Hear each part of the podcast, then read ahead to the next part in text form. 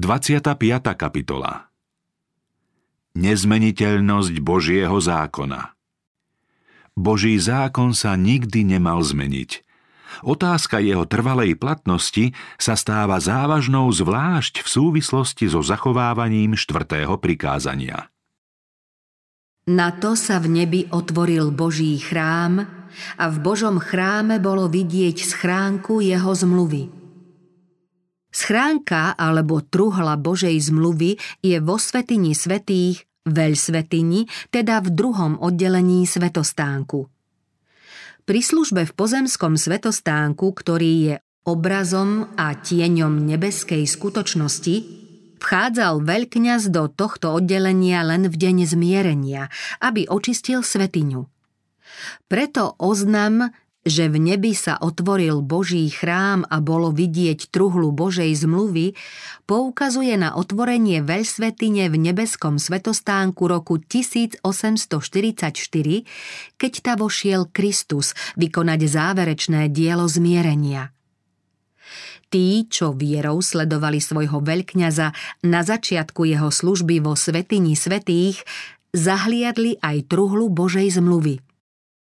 Štúdiom Svetine pochopili zmenu spasiteľovej služby a poznali, že teraz slúži pred truhlou zmluvy a svojou krvou sa prihovára za hriešnikov. V truhle pozemského svetostánku boli dve kamenné dosky, na ktorých boli vyrité príkazy Božieho zákona. V truhle boli ukryté dosky zákona a prítomnosť Božích prikázaní jej prepožičiavala hodnotu a svetosť. Keď sa v nebi otvoril Boží chrám, veriaci zahliadli truhlu Božej zmluvy. V nebeskej svetini svetých je Boží zákon – Zákon, ktorý vydal Boh za burácania hromov a blízkavice na Sínaji a napísal svojim prstom na kamenné dosky. Boží zákon v nebeskom svetostánku je slávny originál. Prikázania zaznamenané na kamenných doskách, ktoré Mojžiš napísal do kníh, sú jeho presným odpisom. Tí, čo prijali túto významnú pravdu, pochopili svetosť a nemennosť Božieho zákona. Pochopili ako nikdy predtým význam spasiteľových slov. Pokiaľ nepominie nebo a zem, nepominie ani jediné písmenko, ani jediná čiarka zo zákona. Boží zákon je zjavením Božej vôle a prejavom Božieho charakteru. Preto musí trvať na veky ako verný svedok v nebi. Boh nezrušil ani jedno prikázanie, nezmenil ani jediné písmeno alebo čiarku zo zákona. Žalmista hovorí Hospodine, na veky pevne stojí v nebesiach Tvoje slovo. Všetky jeho príkazy sú spolahlivé, pevné sú na večné veky. Štvrté prikázanie Uprostred desatora je štvrté prikázanie tak, ako bolo pôvodne oznámené. Pamätaj na sobotný deň, aby si ho svetil. Šesť dní budeš pracovať a konať všetku svoju prácu. Siedmy deň je však sobota hospodina, tvojho Boha. Nebudeš konať nejakú prácu ani ty, ani tvoj syn, ani tvoja dcéra, ani tvoj sluha, ani tvoja slúžka, ani tvoj dobytok, ani cudzinec, ktorý je v tvojich bránach. Veď hospodin za šesť dní utvoril nebo a zem, more a všetko, čo je v nich, a v siedmy deň si odpočinul. Preto hospodin požehnal deň sobotný a posvetil ho. Boží duch ovplyvnil srdce tých, ktorí skúmali písmo. Pochopili, že nevedome prestupovali toto prikázanie, pretože nesvetili deň odpočinku Boha Stvoriteľa. Začali hľadať dôvody, ktoré viedli k zachovávaniu prvého dňa týždňa, nedele, namiesto dňa, ktorý posvetil Boh – v písme nenašli jediný dôkaz, že Boh zrušil štvrté prikázanie a požehnanie preniesol zo soboty na iný deň. Úprimne sa snažili poznať a plniť Božiu vôľu. Keď zistili, že prestupujú Boží zákon, hlboká ľútosť im zovrela srdce a svoju vernosť Bohu prejavili ochotou zachovávať Božiu svetú sobotu. Niektorí ľudia vynaložili veľa úprimného úsilia v snahe vyvrátiť im ich presvedčenie.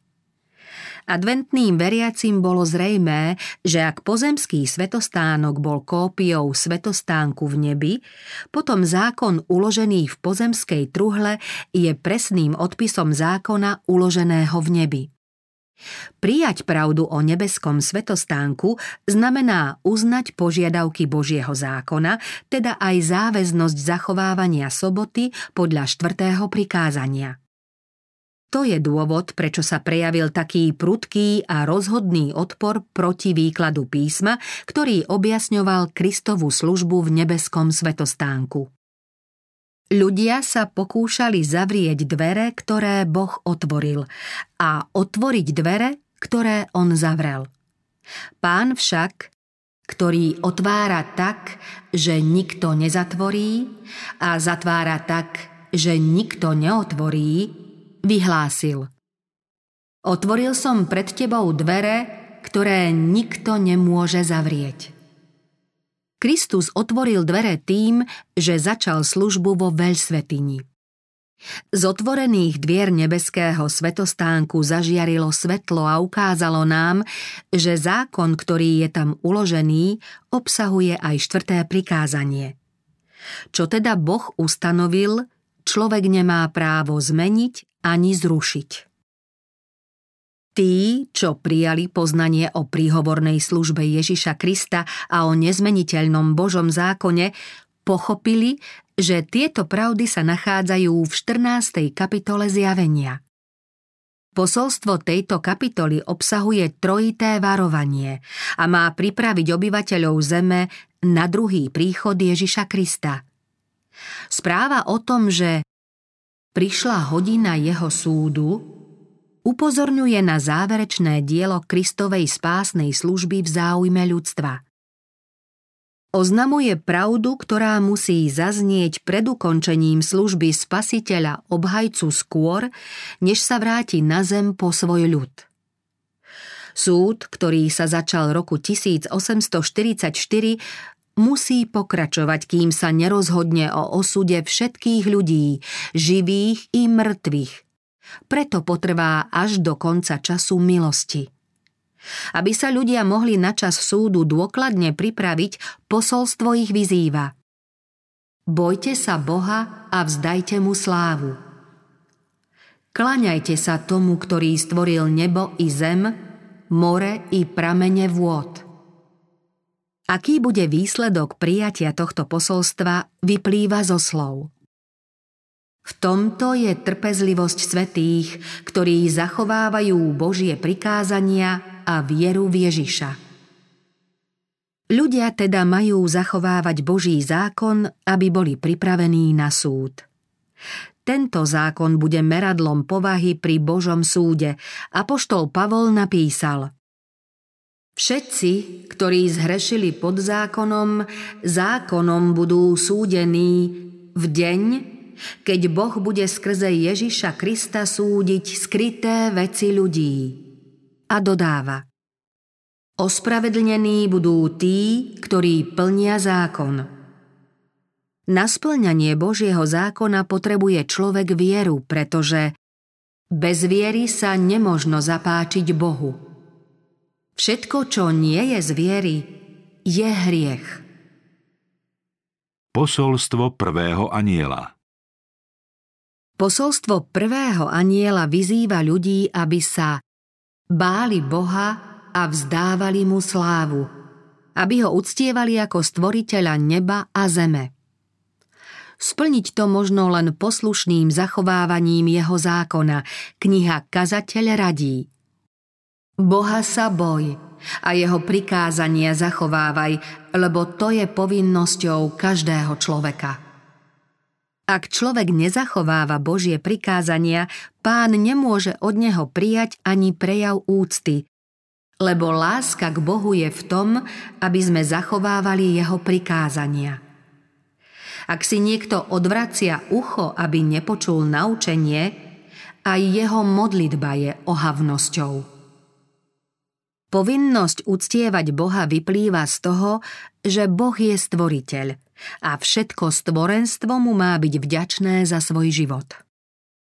Kedykoľvek písmo uvádza, že Boh má nárok na stálu a vďačnú úctu, na rozdiel od pohanských modiel, vždy to zdôvodňuje poukazom na jeho stvoriteľskú moc. Všetci pohanskí bohovia sú len modly. Hospodin však stvoril nebesá. Komu ma teda pripodobníte? Komu sa budem rovnať? Vraví svetý. Zdvihnite vozvíš svoje oči a pozrite, kto to stvoril. Takto vraví hospodin, ktorý stvoril nebesá. On je Boh, ktorý sformoval zem a utvoril ju. Ja som hospodin a nie iného. Žalmista napísal Vedzte, že hospodin je Boh, on nás utvoril. Poďte, skloňme sa, v úcte sa pokloňme, pokľaknime pred hospodinom, svojím tvorcom. Nebeské bytosti, ktoré uctievajú Boha a pokladajú si to za svoju povinnosť, hovoria Hoden si, Pane a Bože náš, prijať slávu, česť i moc, lebo Ty si stvoril všetky veci a z Tvojej vôle jestvovali a boli stvorené. V 14. kapitole zjavenia je výzva, aby ľudia uctievali stvoriteľa. Tam je predstavená aj skupina tých, ktorí na základe trojnásobného posolstva zachovávajú Božie prikázania. Jedno z prikázaní priamo poukazuje na Boha stvoriteľa. Vo štvrtom prikázaní sa hovorí Siedmy deň je však sobota hospodina, tvojho Boha – Veď hospodin za šesť dní utvoril nebo a zem, more a všetko, čo je v nich, a v siedmy deň si odpočinul. Preto hospodin požehnal deň sobotný a posvetil ho. Od pána je v písme záznam, že sobota je aj znamením, aby ste poznali, že ja som hospodin, váš Boh.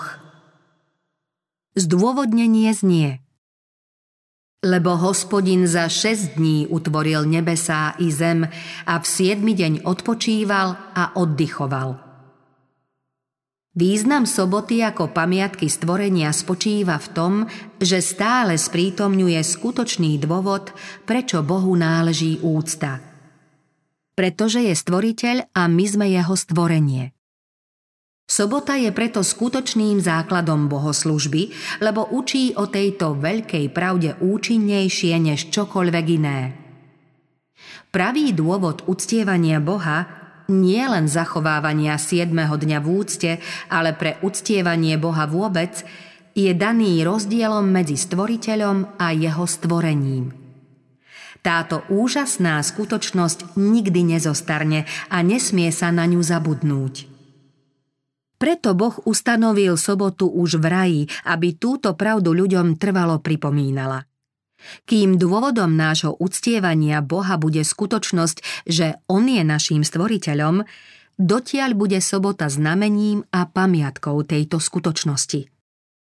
Keby všetci ľudia zachovávali sobotu, usmerňovala by ich myšlienky a city k stvoriteľovi ako k tomu, kto je hoden úcty a velebenia a nikdy by z nich neboli modlári, odpadlíci od Boha a neverci.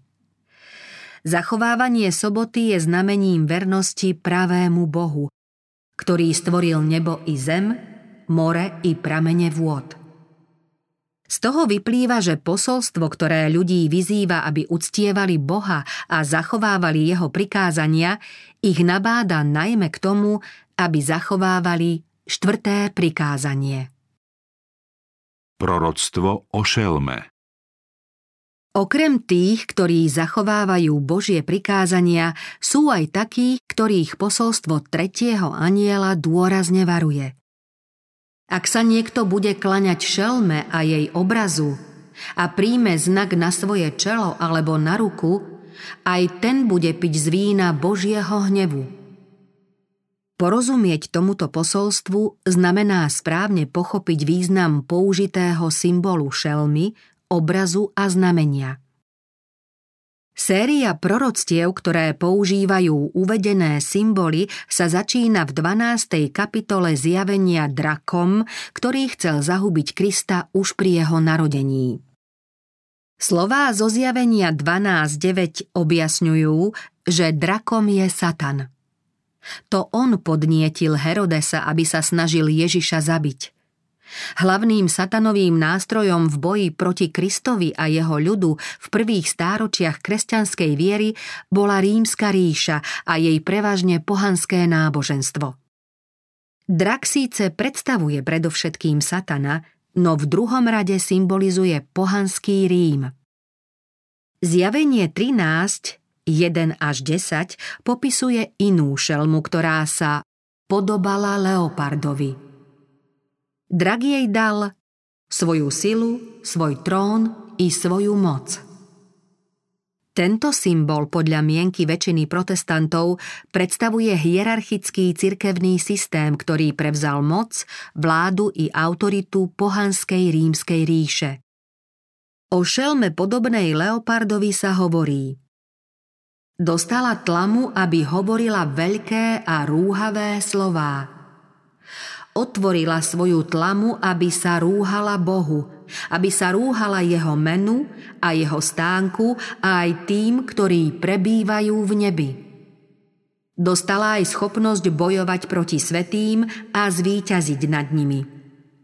Bola jej daná vláda nad každým kmeňom, ľudom, jazykom a národom – Popis sa takmer doslova zhoduje s popisom malého rohu zo 7. kapitoly knihy Daniel a nepochybne predstavuje centralistický cirkevný systém. Dostala moc pôsobiť 42 mesiacov. Jednu zo svojich hlav mala akoby dobitú na smrť. Prorok ďalej uvádza Kto má ísť do zajatia, pôjde do zajatia – kto má byť zabitý mečom, bude usmrtený mečom. 42 mesiacov je 3,5 roka, alebo 1260 dní zo 7. kapitoly knihy Daniel, čo je doba, počas ktorej mal Boží ľud znášať útlak pod vládou cirkevno-mocenského systému. Toto obdobie, objasnené v predchádzajúcich kapitolách, sa začalo nad vládou rímskej hierarchie roku 538 po Kristovi a skončilo sa roku 1798. V uvedenom roku francúzska armáda zajala pápeža, čím pápežská moc utrpela smrteľnú ranu. Splnilo sa proroctvo. Kto má ísť do zajatia, pôjde do zajatia. Proroctvo uvádza ďalší symbol. Prorok píše Potom som videl inú šelmu vystupovať zo zeme. Mala dva rohy podobné baránkovým. Vzhľad tejto šelmy, ako aj spôsob jej zrodu naznačujú, že predstavuje mocnosť, ktorá sa líši od predchádzajúcej. Boh zjavil prorokovi Danielovi veľké svetové kráľovstvá, ktoré vládli ako divé šelmy – vznikali postupne, keď štyri vetry neba rozbúrili veľké more. V 17. kapitole zjavenia aniel vysvetlil, že vody sú ľudia, zástupy, národy a jazyky. Vetry sú symbolmi vojen a bojov. Štyri nebeské vetry bojujúce na Veľkom mori znázorňujú dobyvačné vojny a prevraty, pomocou ktorých sa jednotlivé kráľovstvá dostávali k moci. Šelma s rohmi podobnými baránkovým však vystúpila zo zeme. Táto mocnosť nemusela poraziť iné národy, aby zaujala ich miesto – Takto predstavený národ musel vzniknúť na dosiaľ neobývanom území, kde pozvoľna pokojne dorastal na veľký národ. Niečo také sa nemohlo stať v starom svete, preľudnenom medzi súperiacimi národmi v rozbúrenom mori ľudí, zástupov, národov a jazykov. Túto mocnosť musíme hľadať na západnej pologuli. Ktorý národ nového sveta nadobúdal roku 1798 moc, začal silnieť, mohutnieť a pútať pozornosť sveta. O výklade symbolu nemusí byť pochýb. Len jediná krajina zodpovedá údajom tohto proroctva. Sú to Spojené štáty americké. Keď rečníci a dejepisci predstavujú vznik a rozmach tohto národa, Nevedomky síce, no takmer doslovne opakujú myšlienky prorockého popisu. Šelma podľa proroctva vystupovala zo zeme. Niektorí prekladatelia uvádzajú, že slovo vystupovala doslova znamená vypučala alebo vyrástla ako bylina. Už sme uviedli, že národ musel vzniknúť na dosiaľ neosídlenom území. Keď známy spisovateľ predstavuje vznik Spojených štátov, hovorí o tajomstve ich vzniku z prázdnoty. Uvádza, potichu ako semienko sme vyrástli vo veľmoc. Dublinský denník písal roku 1850 o Spojených štátoch ako o nezvyčajnej mocnosti, ktorá sa zrodila a v tichu krajiny dennodenne silnela a nadobúdala hrdosť. Edward Everett v kázni o otcoch pútnikoch, zakladateľoch tohto národa, povedal toto. Hľadali nejaké odľahlé miesto, kde by v skrytosti boli v bezpečí a kde by sa malá cirkev z Lejdnu mohla tešiť zo slobody svedomia. Podívajte sa na rozsiahle územie, ktoré dobili bez boja. Vstýčili tam zástavu kríža. Mala dva rohy podobné baránkovým. Tieto slová naznačujú mladosť, nevinnosť a prítulnosť. Výstižne charakterizujú Spojené štáty v období, ktoré prorok videl ako čas ich vzniku, teda rok 1798. Mnohí kresťanskí vyhnanci, ktorí ako prví prišli do Ameriky a tam hľadali útočisko pred útlakom kráľov a neznášanlivosťou kňazov, chceli založiť vládu na pevnom základe občianskej a náboženskej slobody. Svoje názory vyjadrili v deklarácii nezávislosti zásadou, že Všetci ľudia sa narodili ako rovnocenní a majú neodvolateľné právo na život, slobodu a úsilie o šťastie. Ústavou je všetkým ľuďom zaručené právo na seba určenie. Predpokladá sa, že všeobecným hlasovaním zvolení zástupcovia budú vydávať zákony a správať sa podľa nich. Ústava zaručovala aj náboženskú slobodu, takže každý smel uctievať Boha podľa vlastného svedomia. Základnými zásadami sa stalo republikánstvo a protestantizmus. Tieto princípy sú tajomstvom moci a úspechu Spojených štátov. K Ukrajine sa so záujmom a s nádejou obracali utláčaní a pokorovaní ľudia z celého kresťanského sveta. Milióny ľudí sa vydali k jej brehom a Spojené štáty sa zaradili medzi najmocnejšie krajiny sveta.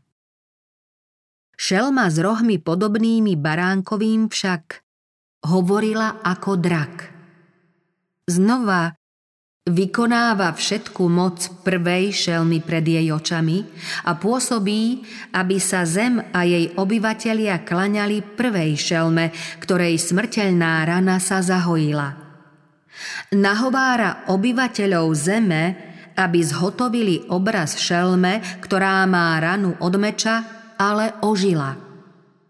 Symbolická šelma s rohmi baránka a s dračím hlasom predstavuje zásadný rozpor medzi tým, čo takto predstavený národ hovorí a tým, čo koná.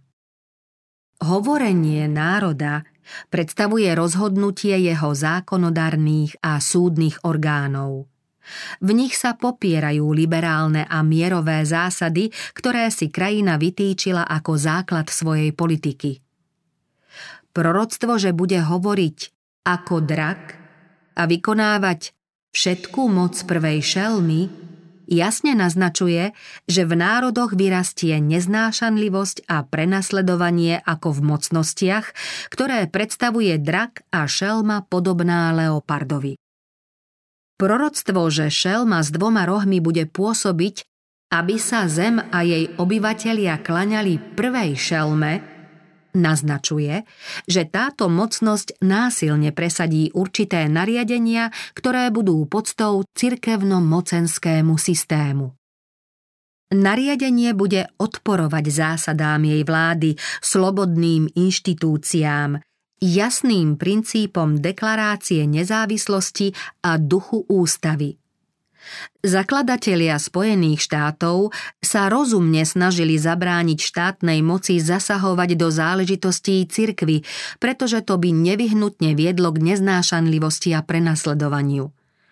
Podľa ústavy Kongres nevydá zákon, ktorým by sa zavádzalo náboženstvo, či zakazovala sloboda vyznávať ho, a na prijatie do akejkoľvek verejnej funkcie sa v Spojených štátoch nebude žiadať žiadne osvedčenie o náboženskej príslušnosti. Štátne úrady môžu síce v oblasti náboženstva niečo nariadiť, ale len v prípade, keby išlo o hrubé ohrozenie zásad národnej slobody. Rozpor medzi zásadami a konaním nie je väčší, než ako hovorí proroctvo. Šelma s barančími rohmi je síce na pohľad čistá, láskavá a neškodná, ale hovorí ako drak. Obraz šelmy Nahovára obyvateľov zeme, aby zhotovili obraz šelme. Tým je jasne naznačená forma vlády, ktorej zákonodárná moc je v rukách ľudu a najvýstižnejšie potvrdené, že uvedené proroctvo sa vzťahuje na Spojené štáty. Koho predstavuje obraz šelmy? Ako má vyzerať? Ide o spodobenie prvej šelmy, ktoré zhotoví šelma s dvoma rohmi. O tejto dvojrohej šelme sa hovorí, že je obrazom šelmy. Aby sme poznali, ako socha vyzerá a ako sa má utvoriť, musíme preskúmať charakteristiku prvej šelmy, teda cirkevno-hierarchického systému. Keď prvotná cirkev opustila jednoduchosť Evanielia a prijala pohanské obrady a zvyky, prestala byť čistou cirkvou Ježiša Krista. Boží duch a Božia moc ju opustili. V snahe ovládnuť svedomie ľudí hľadala oporu v svetskej moci. Výsledkom bolo pápežstvo, cirkev, ktorá ovládla štátnu moc natoľko, že ju používala na presadzovanie vlastných zámerov, najmä na trestanie kacírstva. Ak majú Spojené štáty vytvoriť obraz šelmy, potom náboženská moc musí ovládnuť štátnu správu, aby ju cirkev mohla využívať na dosiahnutie svojich cieľov. Kedykoľvek cirkev získala svetskú moc, zneužila ju na trestanie tých, čo sa odchýlili od jej učenia. Protestantské cirkvy, ktoré sa správali podľa vzoru Ríma v tom, že sa spájali so svetskými vládami, prejavovali podobnú snahu obmedziť slobodu svedomia. Príkladom toho je dlhodobé prenasledovanie inak zmýšľajúcich členov anglikánskej cirkvy. V 16. a 17. storočí boli tisíce duchovných s odlišným názorom nútené opustiť svoje zbory, pričom mnohých z nich, kazateľov i obyčajných ľudí, pokutovali, väznili, mučili a popravovali. Vzmáhajúce sa odpadlíctvo viedlo ranú cirkev k tomu, že sa o pomoc utiekala k svetskej moci, čím prispela ku vzniku a rozvoju utláčateľského systému ako šelmy. Apoštol Pavol napísal, že v cirkvi nastane odpadnutie a zjaví sa človek neprávosti. Odpadnutie v cirkvi pripraví teda cestu pre vznik obrazu šelmy. Písmo hovorí, že pred Kristovým druhým príchodom nastane náboženský úpadok podobný odpadnutiu z prvého storočia. V posledných dňoch nastanú ťažké časy, lebo ľudia budú milovať samých seba, budú milovať peniaze, budú chvastaví, namyslení, rúhači, neposlušní voči rodičom, nevďačný, bezbožný, neláskavý, nelútostný, ohovárači, nezdržanlivý, bezohľadný, bez lásky k dobru, zradcovia, nerozvážny, vystatovačný, viac milujúci rozkoše ako Boha. Budú mať výzor pobožnosti, ale jej moc budú popierať – Duch však výslovne hovorí, že v posledných časoch odpadnú niektorí od viery a budú sa pridržať bludných duchov a náuk démonov. Satan bude pôsobiť so všetkou mocou, znameniami a lživými zázrakmi. Ľudia, ktorí neprijali lásku k pravde, aby boli spasení, budú ponechaní, aby verili lži. Takýto duchovný úpadok prinesie rovnaké ovocie, aké splodil v prvých storočiach. Niektorí ľudia pokladajú veľkú odlišnosť vyznaní medzi protestantskými cirkvami za istý dôkaz, že zjednotenie týchto cirkví nie je možné. V protestantských cirkvách však už roky možno pozorovať silnú a stále vzrastajúcu snahu o zjednotenie na základe spoločných vieroučných bodov. Na dosiahnutie takejto jednoty by sa nevyhnutne muselo zabudnúť na zjavne odlišné vieroučné zásady, aj keby z biblického hľadiska išlo o zásadné články viery.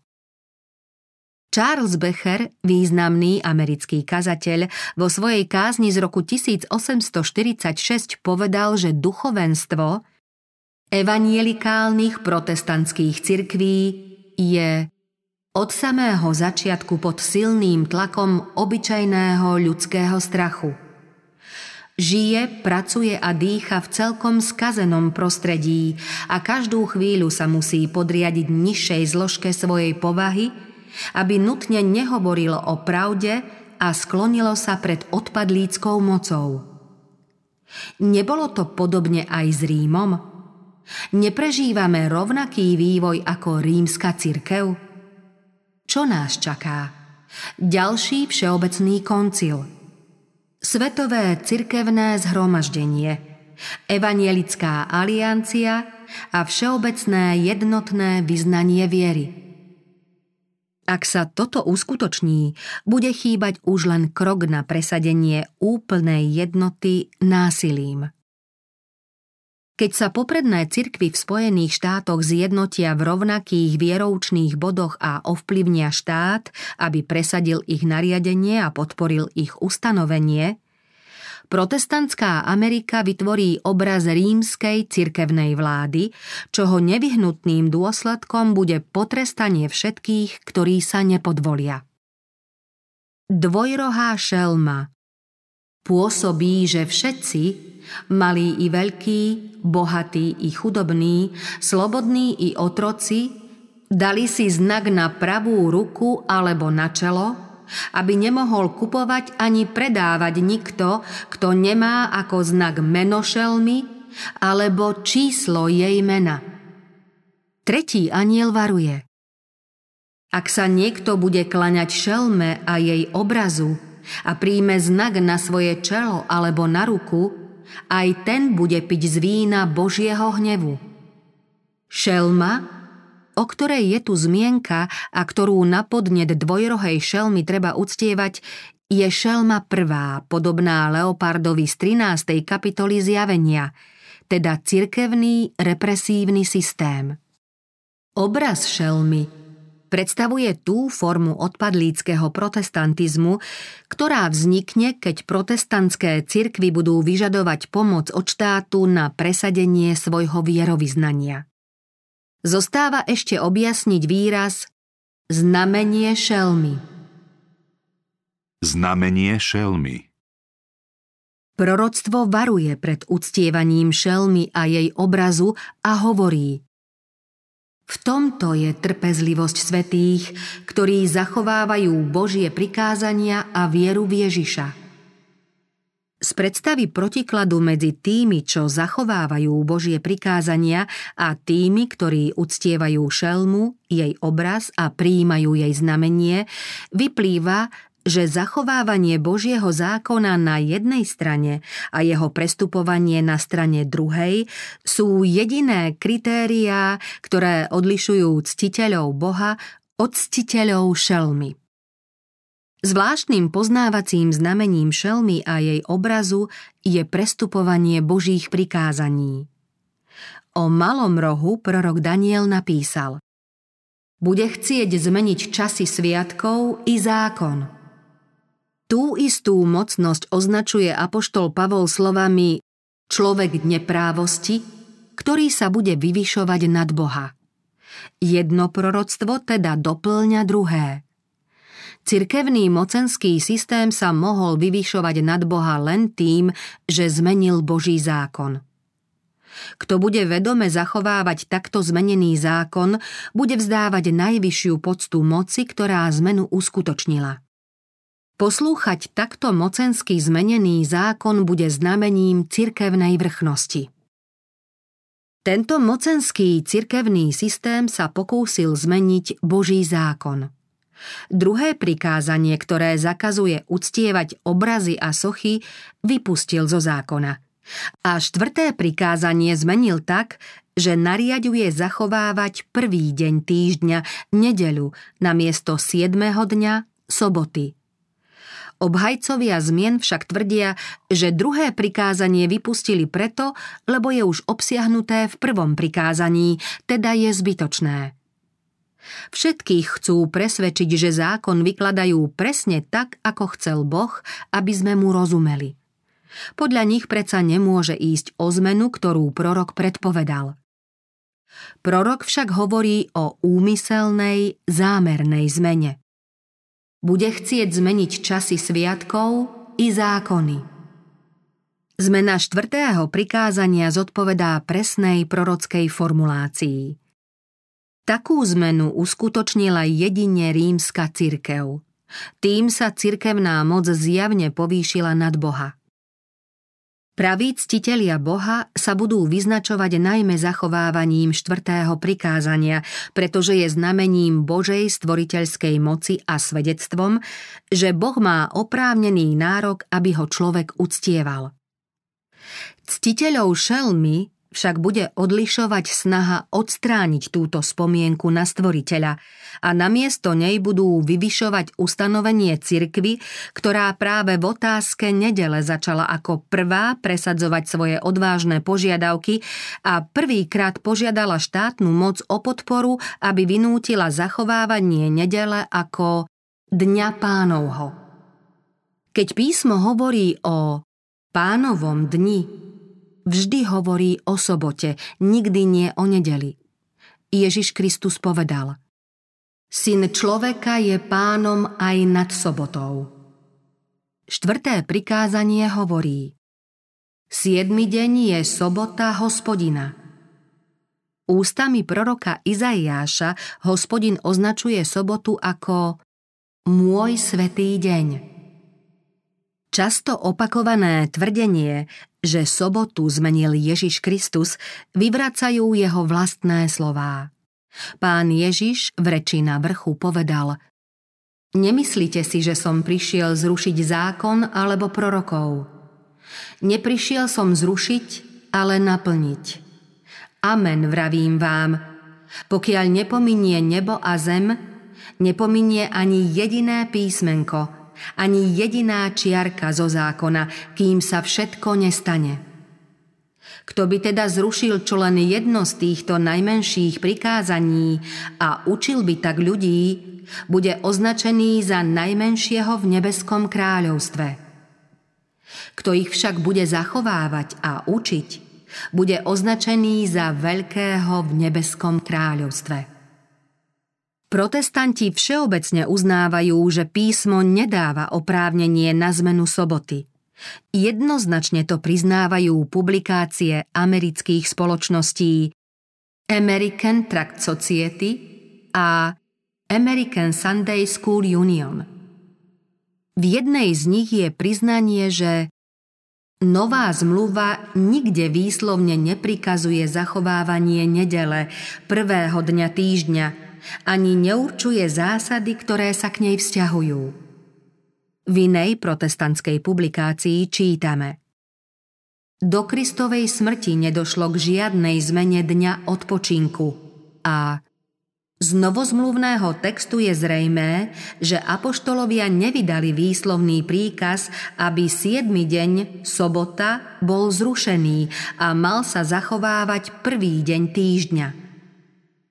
Rímsky katolíci priznávajú, že sobotu zmenila ich cirkev a vyhlasujú, že protestanti zachovávaním nedele uznávajú autoritu rímskej cirkvy. V katolíckom katechizme kresťanského náboženstva sa v odpovedi na otázku, ktorý deň sa má zachovávať podľa štvrtého prikázania, hovorí Podľa starej zmluvy bola sviatočným dňom sobota, no cirkev poučená Ježišom Kristom a riadená Božím duchom nahradila sobotu nedeľou, preto svetíme prvý a nie siedmy deň. Nedeľa teraz nahrádza deň pánov a pánovým dňom je. Na dôkaz autority rímskej cirkvy uvádzajú katolícky pisatelia práve preloženie odpočinku zo soboty na nedeľu, čomu sa podrobujú aj protestanti. Pretože zachovávaním nedele uznávajú autoritu cirkvy ustanovovať sviatky a ich nezachovávanie považujú za hriech. Čím iným je teda zmena soboty než znamením či znakom moci rímskej cirkvy, znakom šelmy. Rímska cirkev sa nevzdala svojich nárokov na pozemskú vládu. Ak svet a protestantské cirkvy prijímajú deň odpočinku ustanovený touto cirkvou a odmietajú biblickú sobotu, tým vlastne uznávajú jej mocenské nároky – Práve tým, že sa odvolávajú na tradíciu alebo na autoritu cirkevných odcov, popierajú tú zásadu, ktorá ich oddeluje od Ríma, že totiž písmo, len písmo je pravidlom viery a života protestantov. Katolíci sa môžu len diviť, ako sa tieto cirkvy sami klamú a úmyselne si zatvárajú oči pred skutočnosťou. Keď hnutie, ktoré sa snaží presadiť povinné zachovávanie nedele, nachádza kladnú odozvu, môže sa radovať a dúfať, že časom sa možno celý protestantský svet vráti pod zástavu rímskej cirkvy. Katolíci hovoria, že protestanti zachovávaním nedele uznávajú, aj keď proti svojej vôli, autoritu katolíckej cirkvy. Keď si protestantské cirkvy vynúcujú zachovávanie nedele, nútia vlastne uctievať mocenský systém cirkvy. Kto pozná požiadavku štvrtého prikázania a napriek tomu sa rozhodne na miesto pravého dňa odpočinku uctievať falošný deň, potom uctieva moc, ktorá ho ustanovila. Tým že cirkvy vynúcujú náboženskú povinnosť prostredníctvom štátnej moci, vytvárajú šelme obraz. Preto vynútené zachovávanie nedele v Spojených štátoch bude vynúteným uctievaním šelmy a jej obrazu. Osudné rozhodnutie Kresťania však v minulosti zachovávali nedeľu v predstave, že zachovávajú biblický deň odpočinku – aj dnes sú ešte v každej cirkvi rímsko-katolícku nevynímajúc kresťania, ktorí úprimne veria, že nedeľa je Bohom ustanovený deň odpočinku. Boh prijíma ich úprimnosť a poctivosť. Keď sa však bude zachovávanie nedele vynúcovať zákonom a svet bude oboznámený so záväznosťou soboty, pravého dňa odpočinku, potom každý, kto prestúpi Božie prikázanie a radšej poslúchne príkaz Ríma než Boha, vzdá poctu pápežskému systému. Bude uctievať rímsku autoritu a moc, ktorá svojim nariadením vynútila zachovávanie nedele. Bude teda uctievať šelmu a jej obraz – keď ľudia odmietnú ustanovenie, o ktorom Boh povedal, že je znamením jeho moci a namiesto neho budú uctievať to, čo Rím pokladá za znamenie svojej zvrchovanosti, príjmú tým znamenie oddanosti tej moci, ktorú písmo nazýva šelmou. Dostanú teda znak šelmy. Keď bude táto otázka ľuďom objasnená a oni sa budú musieť rozhodnúť medzi Božími prikázaniami a príkazmi ľudskými, vtedy tí, čo sa rozhodnú pre ľudskú autoritu, dostanú znak šelmy. Tretí aniel zo 14. kapitoly zjavenia prináša najvážnejšie varovanie, aké kedy Boh ľuďom poslal – Musí to byť závažný hriech, keď vyvoláva Boží hnev bez milosti. Ľudia nemajú zostať v neistote o tejto významnej otázke. Pred týmto závažným hriechom bude svet varovaný skôr, než nám dopadnú Božie súdy, aby sa všetci ľudia dozvedeli o príčine Božieho súdu, aby mali možnosť uniknúť mu. Podľa proroctva prvý aniel prinesie svoje posolstvo každému národu, kmeňu, jazyku a ľudu. Svetu bude oznámené aj posledné z troch posolstiev, varovanie tretieho aniela. V proroctve čítame, že posolstvo bude mohutným hlasom zvestovať aniel letiaci prostriedkom nebeskej klemby a obráti na seba pozornosť celého sveta. V závere odvekého zápasu medzi dobrom a zlom sa celé kresťanstvo rozdelí na dve skupiny. Jednu budú tvoriť tí, ktorí zachovávajú Božie prikázania a vieru v Ježiša.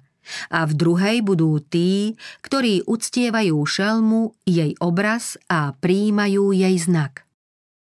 Keď sa cirkevná moc spojí so štátnou mocou, aby spolu donútili malých i veľkých, bohatých i chudobných, slobodných i otrokov, prijať znak šelmy, Boží ľud obstojí a toto znamenie nepríjme. Prorok na ostrove Patmos videl sklenené more a tí, čo zvíťazili nad šelmou i nad jej obrazom a nad číslom jej mena, stáli na sklenenom mori – mali Božie citary a spievali pieseň Božieho služobníka Mojžiša a pieseň Baránkovu.